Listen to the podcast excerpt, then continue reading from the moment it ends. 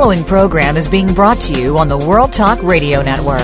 For more information about our network and to check out additional show hosts and topics of interest, please visit worldtalkradio.com. The World Talk Radio Network, where the world comes to talk. The views and ideas expressed on the following program are strictly those of the host or guests and do not necessarily reflect the views and ideas held by the World Talk Radio Network, its staff, and management.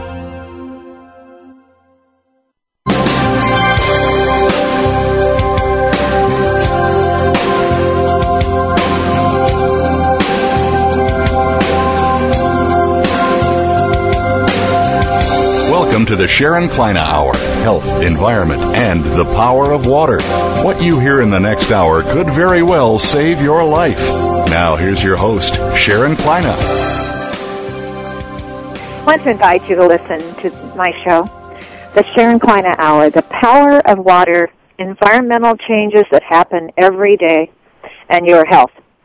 I want to invite you to listen and learn how you can learn about this planet we're living on. And when you were born and you're living on the earth, the planet earth, you're living as a guest here. And, and you must learn to live for your health. And when you're learning to be understanding your health, you'll uh, be able to empower and be, make other people vulnerable to also them wanting to learn about how to live on this planet earth.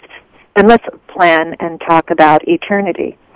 Can we reason together and learn together? This is what the show is about, and we've had some of the most prestigious people that we could have ever imagined on this show through this period of time.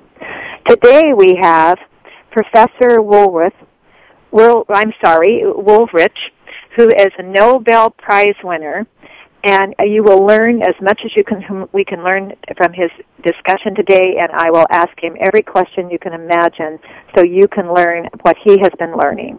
It's going to be a very exciting moment for him to give his time for us today. Our second guest today is uh, Phyllis Green, and Phyllis is superintendent of the Isle Royale National Park in Michigan, and we're going to learn as much as we can about what they've been doing with their park system. Now, there's something about our life on this earth with the water. I'm dedicated and committed to the mission to understand the life in water can save lives on this planet. I think it's important because the moment you were born, you came from a pocket of water and you entered in the air you breathe. That moment, you were sucked with your moisture in your body, the water around your body was gone, and that's the dehydration at that second. There are no two eyes alike, no two skins and the complexion alike, no two fingerprints alike. Let's learn together. I bet you didn't know that dehydration is your symptoms. Children around the world are not drinking safe water. Well, if they need to drink eight to ten glasses of water, it's been proven.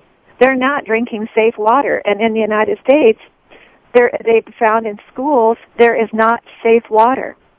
The other one that's been on my mind for several weeks is in Kenya, the migration of the most amount of animals on the face of the globe, the world's greatest natural spectacle there in Kenya, and the Mara River is drying up. They do predict if the Mara Basin dries up much t- more, those animals, the greatest migration of conservatory of animals on the face of the globe, but the zebras and the elephants, the tigers, and this go on and on, they're going to die by thousands. In California, we had a problem.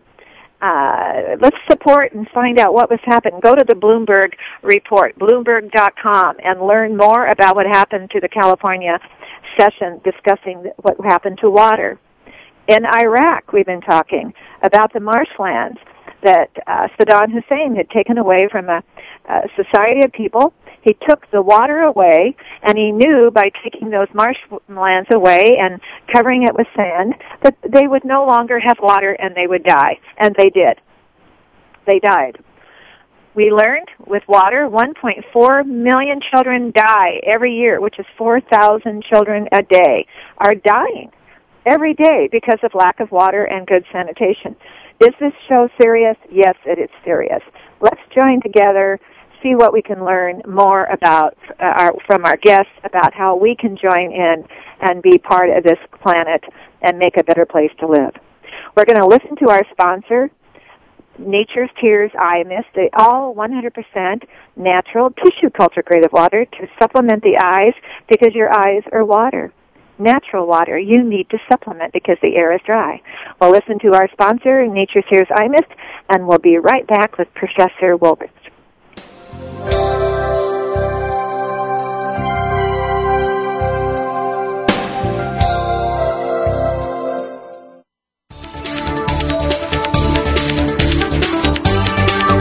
World Talk Radio Variety Channel, where the world comes to talk.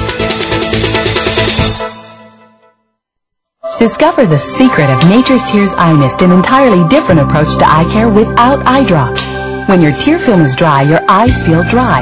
Nature's Tears Eye Mist naturally supplements the tear film with Biologic Aqua Absolute Premium Standard Grade of pure, all-natural water. Nature's Tears Eye Mist, just a mist. All natural, safe, convenient, no preservatives. Nature's Tears Eye Mist can be purchased nationwide at selected eye care professionals and drugstores near you.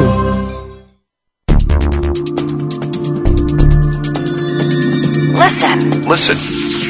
The world is talking. The World Talk Radio Variety Channel.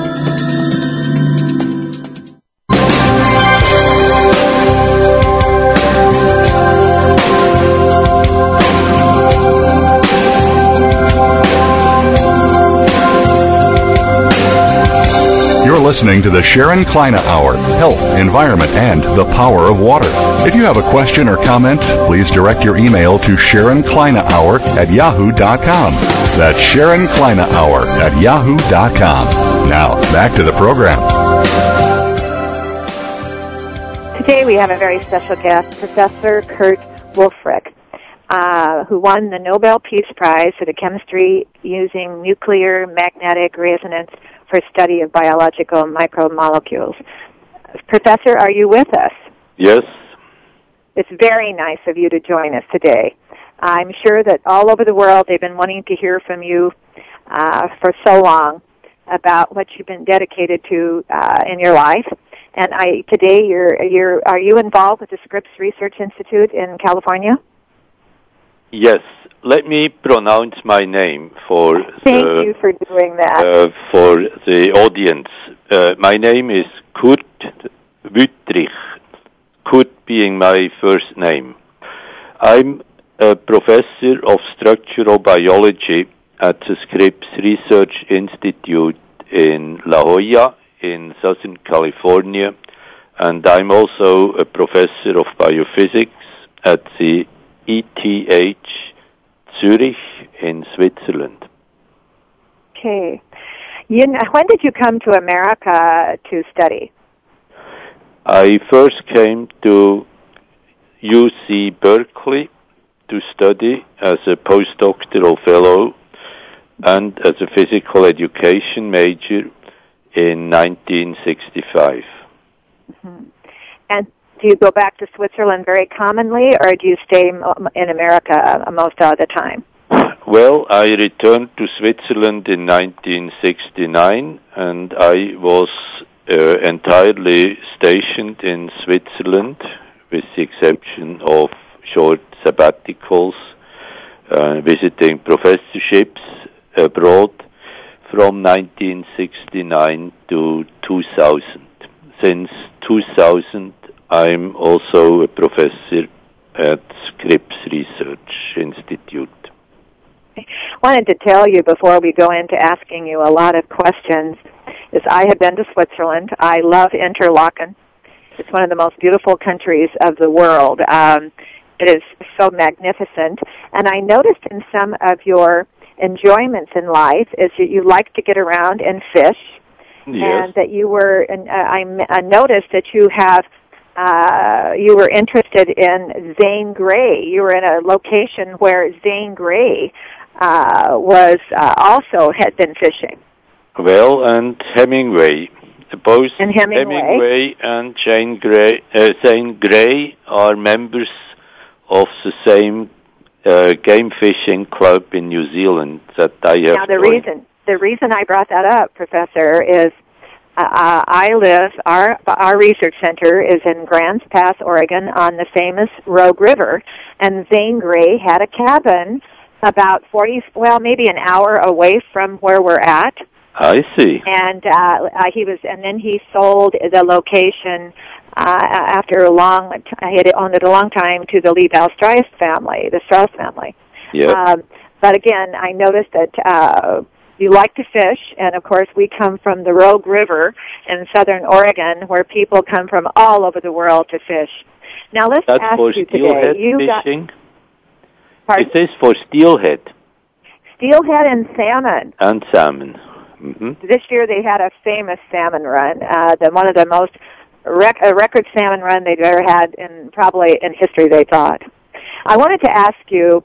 Uh, in 2002, you won the Nobel Peace Prize. No, I did not receive the Nobel Peace Prize. I received the Chemistry Nobel Prize. the Chemistry Nobel Prize. I apologize, they wrote this down wrong.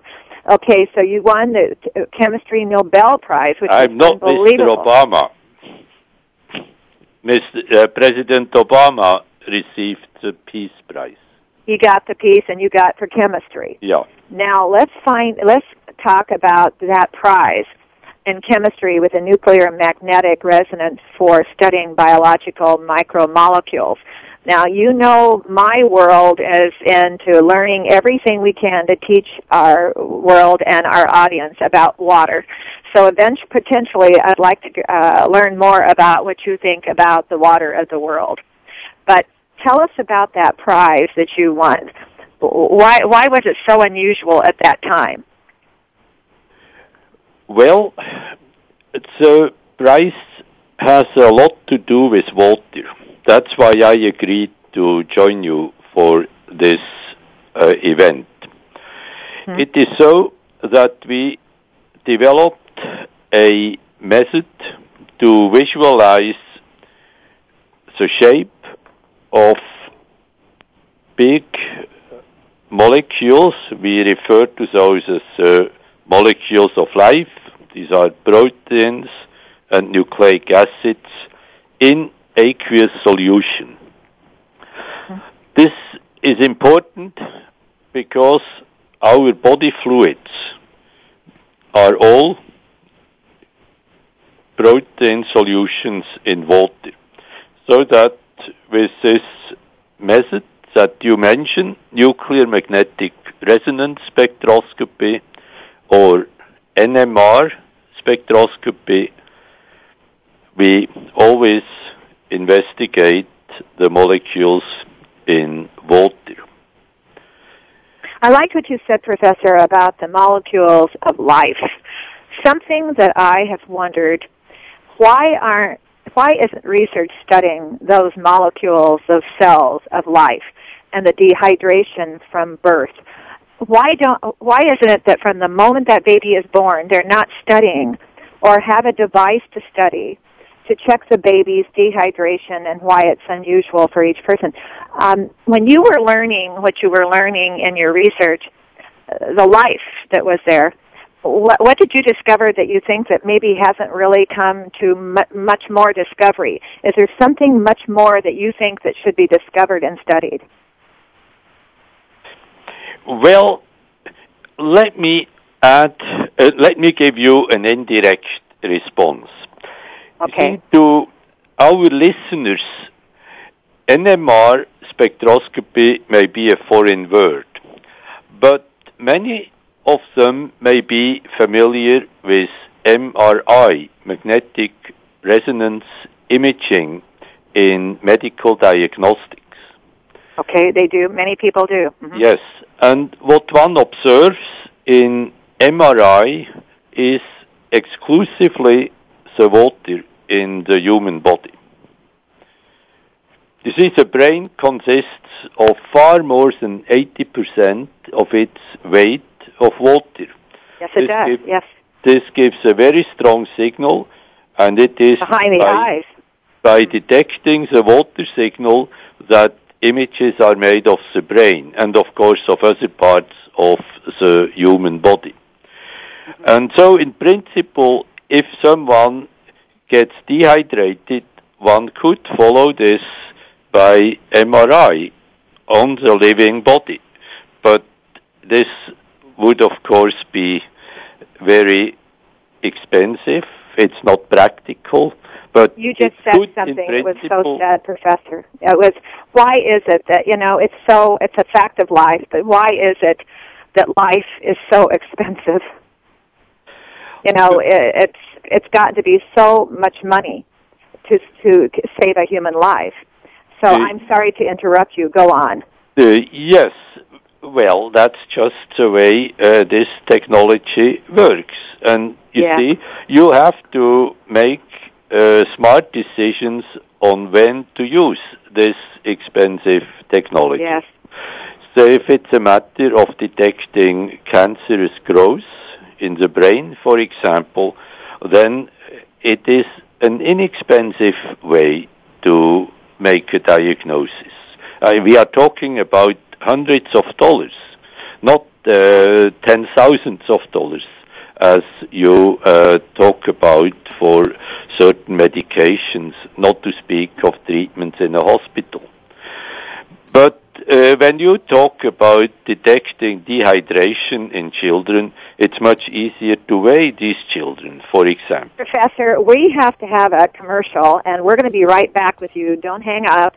And I want to hear more about what you said about the children um, uh, for the education. Uh, we don't hang up. We'll, we're going to be right back. Okay. We're going to listen to our sponsor, Nature's Tears Eye Mist, the natural method of moisturizing the eyes. And we'll be right back with Professor.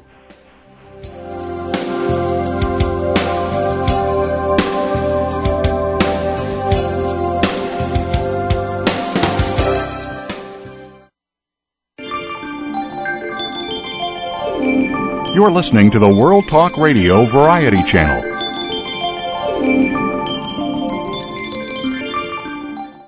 Discover the secret of Nature's Tears Eye Mist, an entirely different approach to eye care without eye drops. When your tear film is dry, your eyes feel dry. Nature's Tears Eye Mist naturally supplements the tear film with Biologic Aqua Absolute Premium Standard Grade of pure, all-natural water. Nature's Tears Eye Mist, just a mist. All natural, safe, convenient, no preservatives. Nature's Tears Eye Mist can be purchased nationwide at selected eye care professionals and drugstores near you. The World Talk Radio Variety Channel.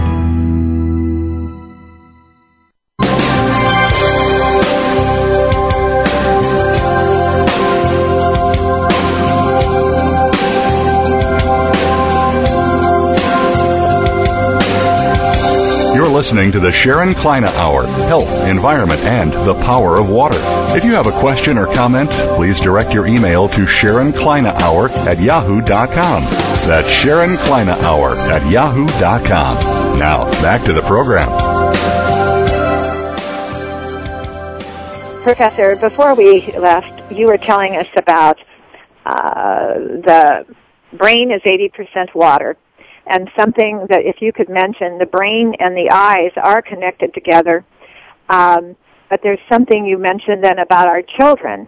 Could you f- continue that? Well, you ask me why are these uh, devices for uh, medical investigations so expensive? Yes, I and did. I responded that if there is a serious disease such as cancerous growth in the brain that you can detect and characterize with MRI, then this is not an expensive method. Mm-hmm. However, if we talk about dehydration in children, and we are talking about hundreds of thousands of children who suffer from dehydration, there are more direct ways and faster and easier ways to detect this state. For example, by weighing the children or just looking at the children, which What will about tell the you. brand new? What about that brand new baby being born? And you know, can you imagine just yourself and myself and the moment you're born and you left that pocket of water and the trauma to that living thing that all of a sudden it isn't surrounded by water. Uh, what do you think some of the discoveries and research have been from that moment on with some uh, scientific understanding, uh, just common sense facts? Because there are no two eyes alike, no two skins and a complexion alike, no two fingers. What have they been learning about that baby from birth? Ha- do you know anything about that? Well, what is your, uh, how much do you remember of this moment when you I came out of the water? I I think I'm in the same boat as you are. I know it. Yeah, we're all human, right? Exactly. Right. And uh, my thinking has been, is it possible to study dehydration from that moment on? Uh, I don't know if you know this, but a lot of some of our guests that have come on have been very um, highly in re- much in research and eyes, and and they've said too that about out of every 225 babies born, there could be a cataract that they didn't uh, detect. Uh, certain things were not detected with the dehydration or what happened at that moment with dehydration leaving the womb. Um, could you tell me and tell our audience how valuable you think water is? Because that became a mission of yours was natural sciences also. Uh, could you tell the audience how important the water on this planet is from your background of study? Well, uh, considering that I live in Southern California, there is, uh, it's clear that I am uh, on a daily basis confronted with the importance of water and in particular with scarcity thereof. In my research, water is the crucial element. The interactions of the, pro- molecules of life with water keep these molecules functioning. Interactions with water plays an exceedingly important role in defining the ways uh, our body works, the metabolism in our body works, and so on and so forth. There is no life on Earth anywhere without water. Hello? What is the import? Have you uh, uh, have you noticed that uh, you may come from a country, a world where your mother said drink a lot of water? Uh, what is your thinking on people who say I don't like the taste of drinking water? What would you say to that person? Well, if it's uh, if it's clean water, then uh, I would just simply tell the person that it's not a question of taste, because for our uh, taste buds, water is essentially taste free. Uh, you know, it is fascinating where individuals today are so inundated with something in it. There has to be a flavor. It has to be a vitamin. It has to have something in it.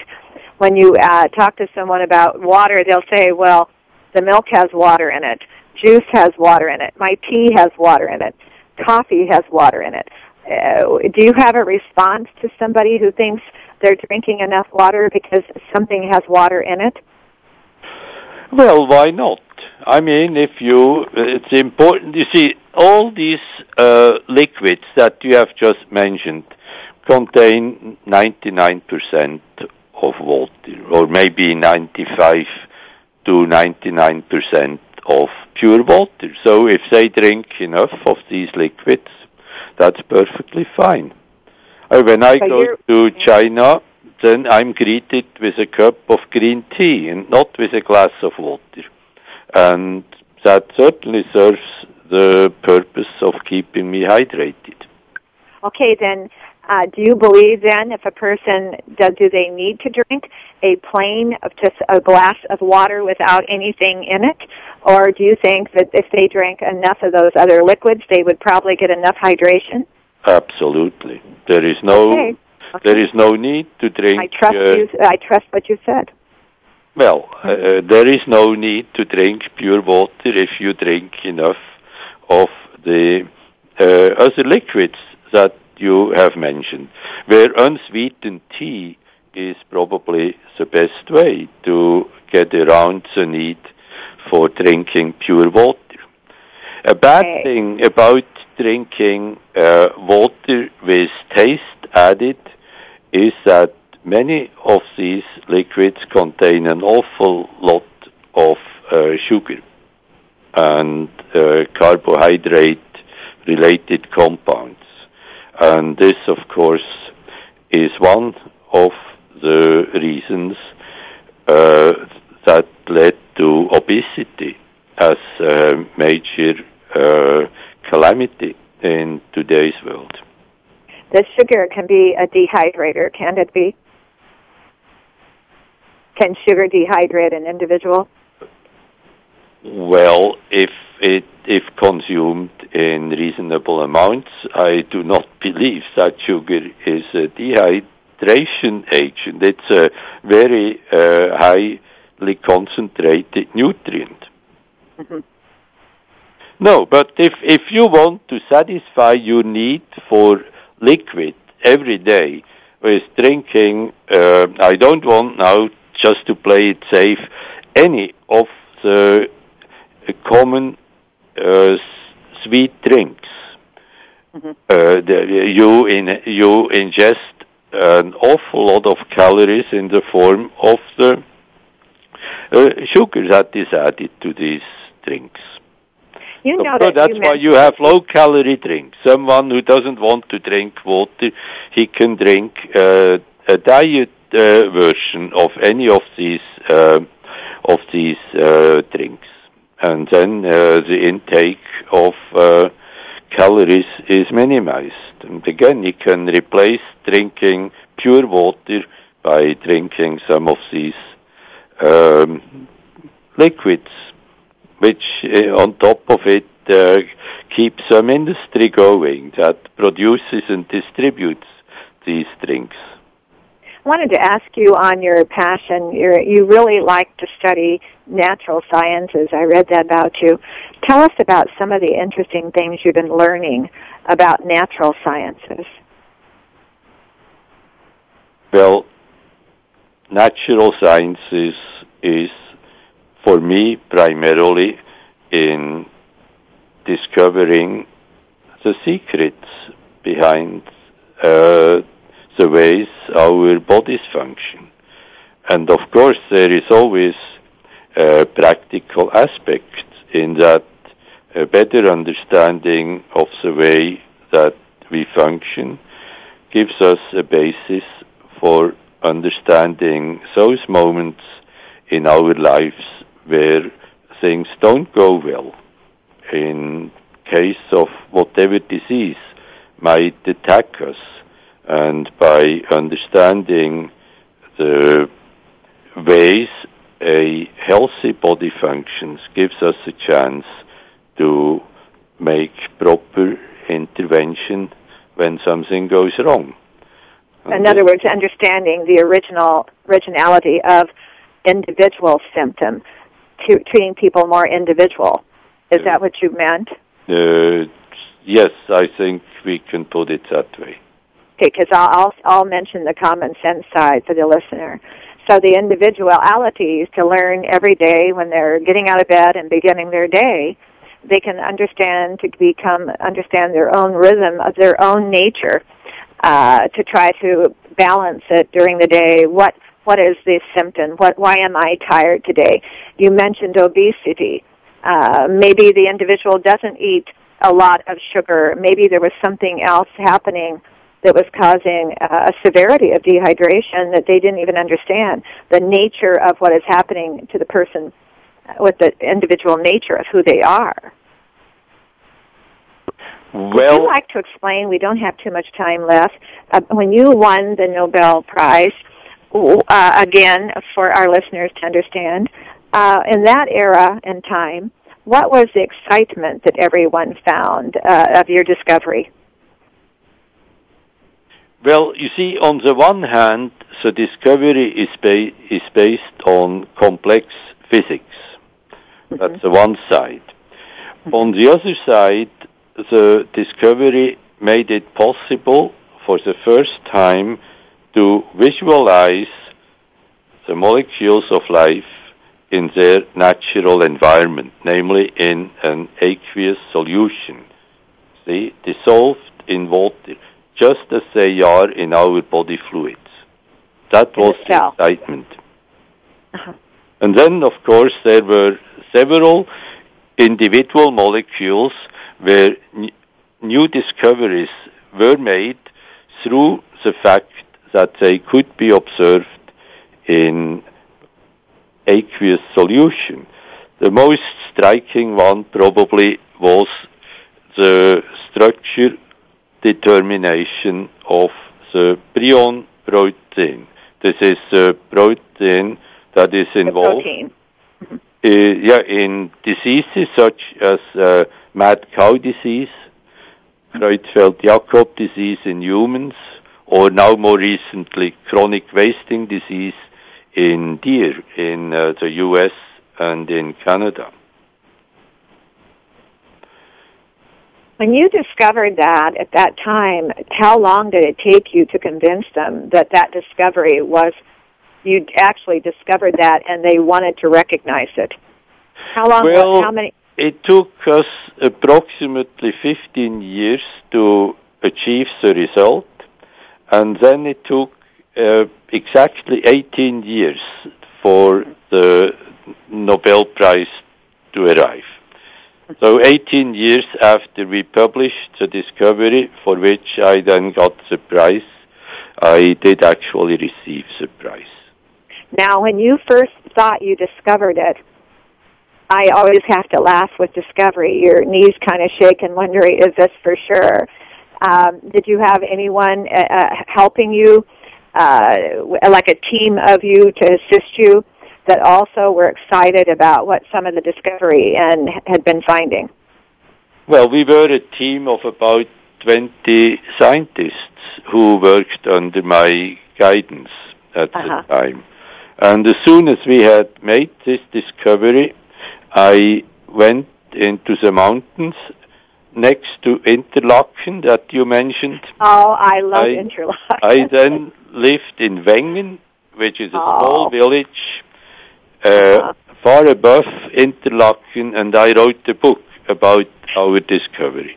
You know, Professor, I've always said when I can slow down and not be so busy, I'm going back to Interlaken to write my book. It is okay, the most beautiful that's a place very in good the world. idea. and so that's where you got your fresh of air, fresh air, and viewing those beautiful mountains with the waterfalls coming and the visual. You you were you decided that this was a, a, a discovery that needed to be pursued. Absolutely. But uh, Is- at is- that time, it was still an excellent place to go skiing.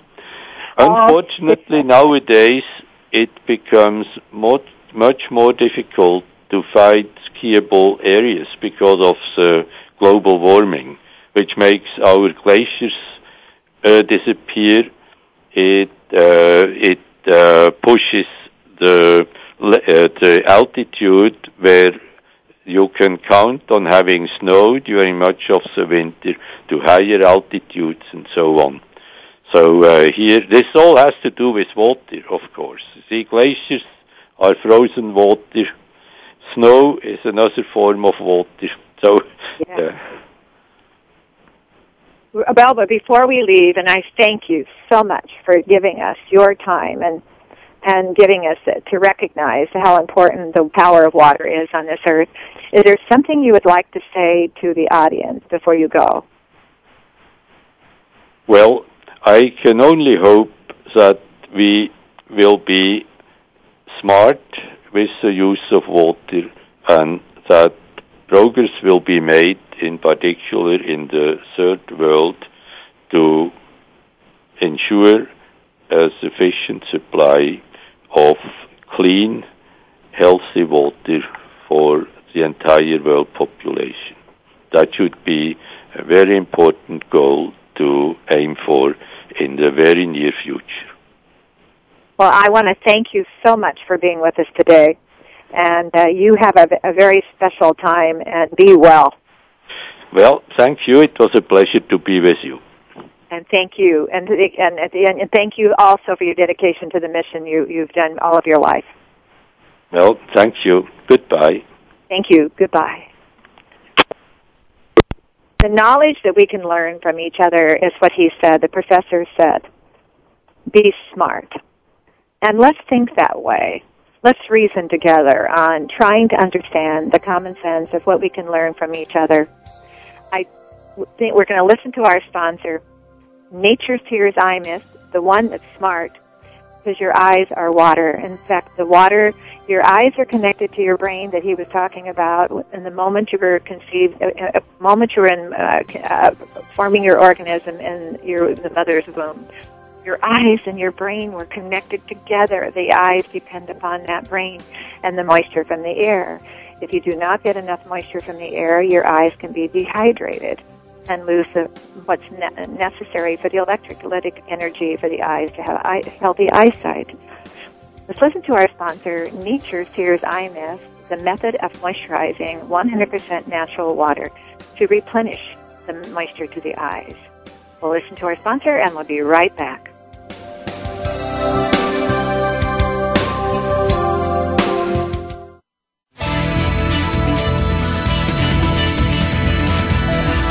Listen. Listen. The world is talking. The World Talk Radio Variety Channel. Discover the secret of Nature's Tears Eye Mist, an entirely different approach to eye care without eye drops. When your tear film is dry, your eyes feel dry. Nature's Tears Eye Mist naturally supplements the tear film with Biologic Aqua Absolute Premium Standard Grade of pure, all natural water. Nature's Tears Eye Mist, just a mist. All natural, safe, convenient, no preservatives. Nature's Tears Eye Mist can be purchased nationwide at selected eye care professionals and drugstores near you.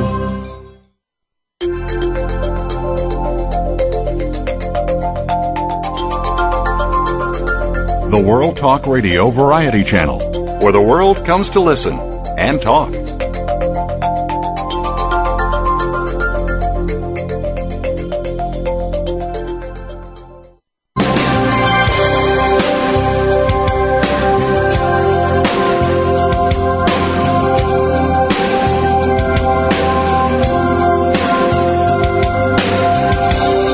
Listening to the Sharon Kleyne Hour Health, Environment, and the Power of Water. If you have a question or comment, please direct your email to Sharon Kleyne Hour at yahoo.com. That's Sharon Kleyne Hour at yahoo.com. Now, back to the program. Today, Phyllis Green is going to be with us, and uh, she's our guest, and she is the superintendent of the Isle Royale National Park a very special guest, and I'm really excited to talk with you. Phyllis, are you with us? Yes, I am. I'm delighted to be here today. Well, thank you for joining us. I imagine how busy you are. Tell us about your position and why did this is an unusual name in America called the Isle Royale National Park. Uh, why did they name it that? Well, back in the 1600s, when the French fur traders were uh, searching for furs in the North Country, they uh, were brought to the island probably by Native Americans at that time, and uh, they of course renamed it uh, to honor their king, Louis the Fourteenth, and thus it stuck as our royal or the Royal Island. The uh, original name for it by the Ojibwe was Minong, which is the good place, and it is a very good place indeed. It's uh, a remote island. It's probably one of the remotest national parks in the lower 48 that you can visit. It's uh, 45 when miles long. When you say remote, uh, when you come to what's the nearest city that would be recognized to be able to go there? Oh, Duluth, Minnesota. Do you recognize Duluth? that? Okay, yeah. yeah you'd have I think to, a lot of people can look that up on the web. So if you yeah, went through Duluth, north. Minnesota, you would be on your way to um, the uh, park. You would go further north to Grand Portage, Minnesota, or you would go northeast to Houghton, Michigan, or Copper Harbor, Michigan, where you would jump on a boat. I oh, or on a boat. There we go. Okay. So, how many visitors do you have a year? We only we are one of the least visited parks in the national park system, with only around eighteen thousand visitors a year. Um, partly because we're only open um, from April through the end of October, and partly because it is very difficult to get there and takes a lot of pre-planning. Mm-hmm. Now, tell us about the park. Let's see if we can get some people. They can go to the website and look up the park and get into some of the most probably breathtaking locations of the world would be something that not as many people are going to because it is remote. Tell us about the park. The park is uh, just a beautiful, uh, timeless place in many ways. Um, it some of the rock basalt formations are over a billion years old. They're part of the first formation of lava flows on Earth, so you're really connecting with a, a long time period when you're there. It's a lot of uh, balsam fir, which many people bring into their homes at Christmas uh, for the smell. When you wake up in the, on the island in the morning, you'll get the smells of the balsam fir, wild roses, thimbleberry. It's a beautiful place to hike. Indeed, most visitors who come, it's 99 point, uh, percent wilderness. So most of our visitors are hikers but some of them also go out and just um, bring a book and go to the lodge and sit by the lake, and that is the largest uh, freshwater lake in the world that Isle Royale is located on, Lake Superior. Now, so it's on Lake Superior. How much frontage of the lake does it have? You know. Well, actually, the majority of the park is water. Um, okay. Basically, there's uh, about a half a million acres of uh, park uh, acres, but only 160,000 of it is um, land, and it actually consists of about 400 small islands in addition to one very large one. My goodness! Now, tell me, uh, are you familiar with what kind of trees are on the in the park? Oh yes, we have a, a wide variety. We actually straddle two uh, changes in trees. We have kind of the northern um, uh, forest that's typical of Canada, balsam fir, spruce, and then on the other end of the island we have a hardwood uh, component which gives you your beautiful maples and um, aspen. We also have a scattering of white pine and jack pine. It's uh, got about 165 miles of trails to explore through the park, and um, it's now those are all maintained by the Park Service. Yes, they are. Wonderful. Now, how what is the height of the mountains there? Uh, do you have a how tall it, how what the height is? Uh, there we really only go a couple hundred feet above sea level, uh, okay. but it can be kind of steep. okay. so, so about um, 200 it, feet above sea level there? Yeah, several hundred feet, yeah. Okay. And uh, what, what's the weather like this time of year? Well, right now we're headed into winter, and we've put the island, we've uh, kind of put the human part of the island to bed, if you will, and uh, okay. left it to the wolves and moose that are out there at this point. Oh, the wildlife that are so beautiful. Now, I bet there's yeah. a lot of moisture uh, in the air out uh, all year round. There is, but um, it actually um, is pretty typical of a, a midwestern summer where you get a rainy period in June and then it's relatively dry through July and August. We've uh, actually. Humidity? Pardon? You get humidity in the summer. No, this is a, a delightful place. It it uh, became a national park after people discovered it in the at the turn of the century as a wonderful place to vacation to get relief from um, allergies and asthma because it was remote with clean, cool air. Um, it rarely gets above 80. Uh, and it does not have high humidity at all. Nice. Even though well, it is you do have park. moisture in the air, that it sounds very healthy, though, uh, because of that yeah. temperature level and the height. Uh, the terrain. What is your rock there? Is that mostly volcanic rock? What type of soil and rock do you have? Mostly volcanic rock with these big old uh, basalt flows from mm-hmm. like we uh, billions of years ago. But also we have sandstone formations. Uh, it has a very um, unusual geography because the uh, Lake Superior, when it was formed, there was a big uplifting and the edge of it sheared on one side and became Isle Royale and the edge of the all these layers of sedimentary rocks and lava flow rocks sheared on the other end and became the uh, Keweenaw Peninsula of Michigan. So uh, there's actually geologic twins there, uh, one on the mainland and, and the island itself. Now, do you have? Uh, we don't have too much more time. Let's talk about if if individuals go to the website. What do they? What's your website address? If they go to www.nps.gov slash N, N like in Nancy, P like in Peter, S like in Sally, NPS. Yes. yes. Okay. Dot gov. And uh, would they be able to look up what campgrounds are available or the nearest city for accommodations? Oh, they can find out exactly how to do their trip planning, uh, things, even advice on things to take if they're new to backpacking. Um, uh, all the word on how to go fishing. We're one of the premier fishing spots in the Great Lakes. Now, what kind of fish trout. do you have on there? Oh, we have um, we have very large lake trout on uh, around the large island in Lake Superior, and uh, we have whitefish on okay, the now, what is the lake. temperature of the water? Did you know that? this is not the place to go if you want to be swimming a lot, unless okay, you're a member of the Polar Bear after. Club. It was the reason I thought of it, Phyllis, is because uh, absolutely the delicious trout can come from very cold water.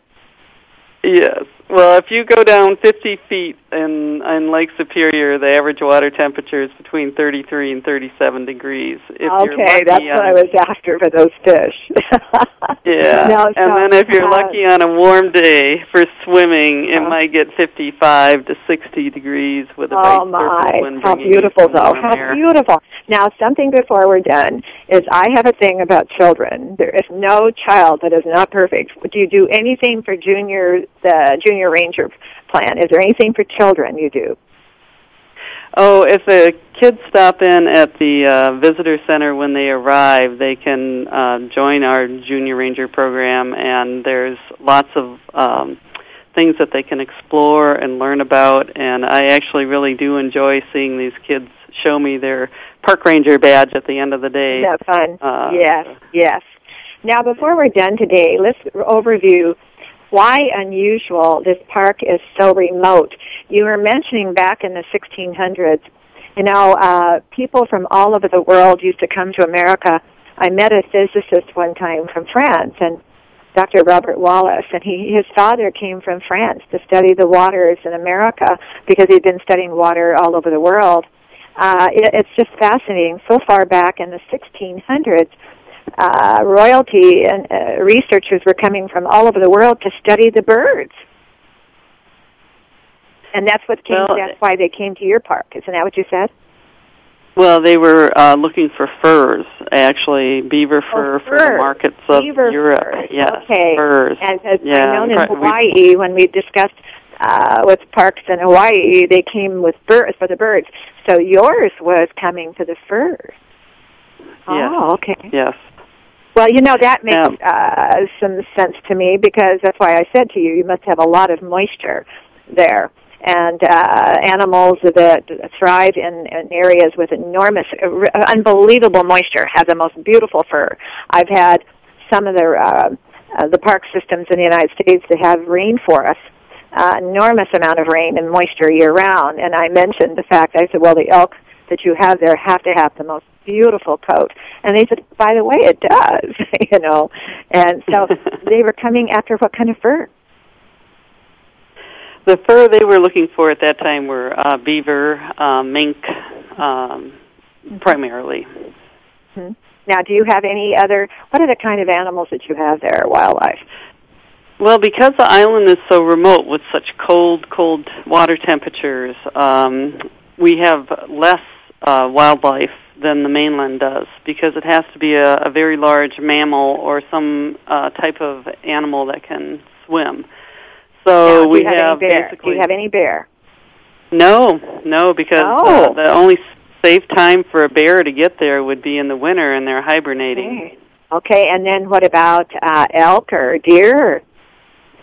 No elk or deer. Uh, deer don't have the body mass to be able to swim across the lake, and they don't like the Oh. ice. But the one Okay. one big mammal that came over was the moose, and he was followed about uh, 30 or 40 years later by wolves. And Isle Royale is where they helped unravel the mystery of uh, the wolf predator prey relationships. It has the longest predator prey study in the world uh, has occurred on Isle Royale. Uh, studying the wolves. So Studying- other countries and other wolves, states yeah. have joined in on that because of that. Uh, now, how many wolves do you think you still have there?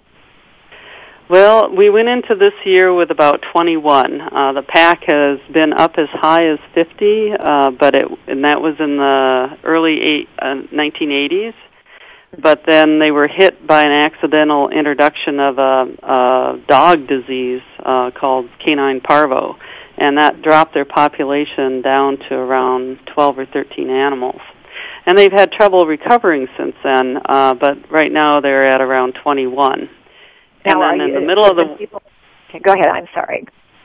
in the middle of the winter we'll fly some scientists out there to do a census because in the winter and they'll fly and do aerial observation of the wolf packs at that time. Now, uh, when people come, can they bring their dogs because of that, or do you asking them not to bring the dogs to the island? Actually, uh, all mammals are prohibited because the island has been so genetically separated from the mainland, uh, Mhm. basically since the last glaciation, that even these wolves who came over 50 years ago don't have the same um, defenses against the diseases on the mainland. So any of our mammals uh, have the potential to have a devastating impact if a disease or something unusual comes in from the mainland. So unfortunately, dogs cannot go to the island. No, and even our employees have to find a spot for their favorite pet when they come out to work. Yeah, uh, it is. It is fascinating what can happen. Is there something you'd like to say to our listeners before you go about the park? Because um, I, Phyllis, it sounds like the most beautiful place to come when it's remote and it's fresh and it's and so long ago it was discovered by. Can you imagine in the 1600s discovering something in a place like that uh, yourself? You're coming along, Oh. and, and it was it all? Ac- it had to be accidental. They did not have the aerial uh, cameras that we have today.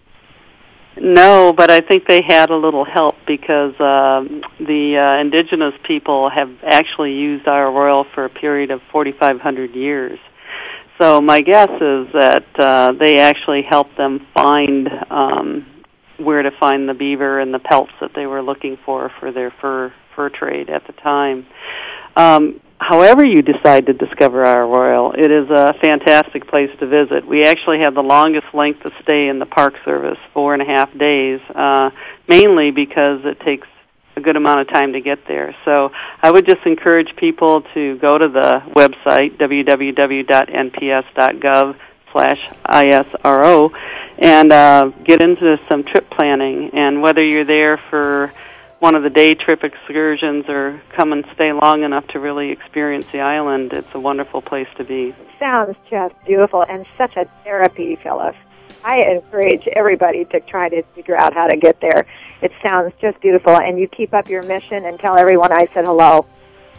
I'll do that, Sharon. Thank you. Thank you for joining us today. Bye. All right. Bye.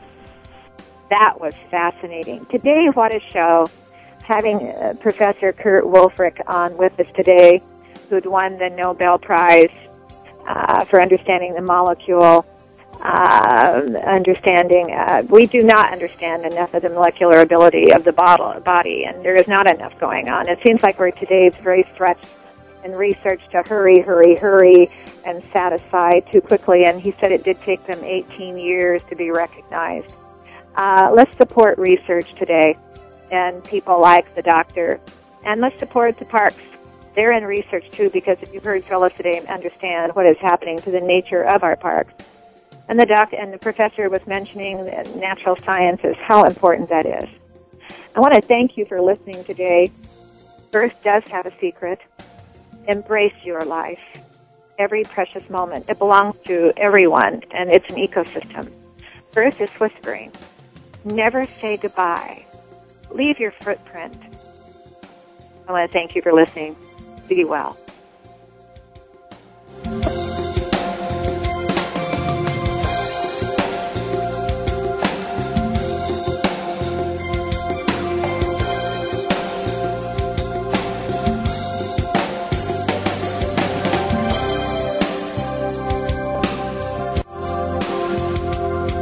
Thank you for listening. Join us next week for another edition of the Sharon Kleyne Hour Health, Environment, and the Power of Water. Mondays at 10 a.m. Pacific Time on the World Talk Radio Variety Channel.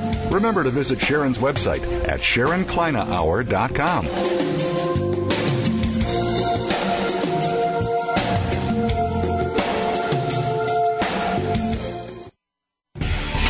Thanks again for listening to the preceding program brought to you on the World Talk Radio Network. For more information about our network and to check out additional show hosts and topics of interest, please visit worldtalkradio.com. The World Talk Radio Network, where the world comes to talk. The views and ideas expressed on the preceding program are strictly those of the host or guests and do not necessarily reflect the views and ideas held by the World Talk Radio Network, its staff, and management.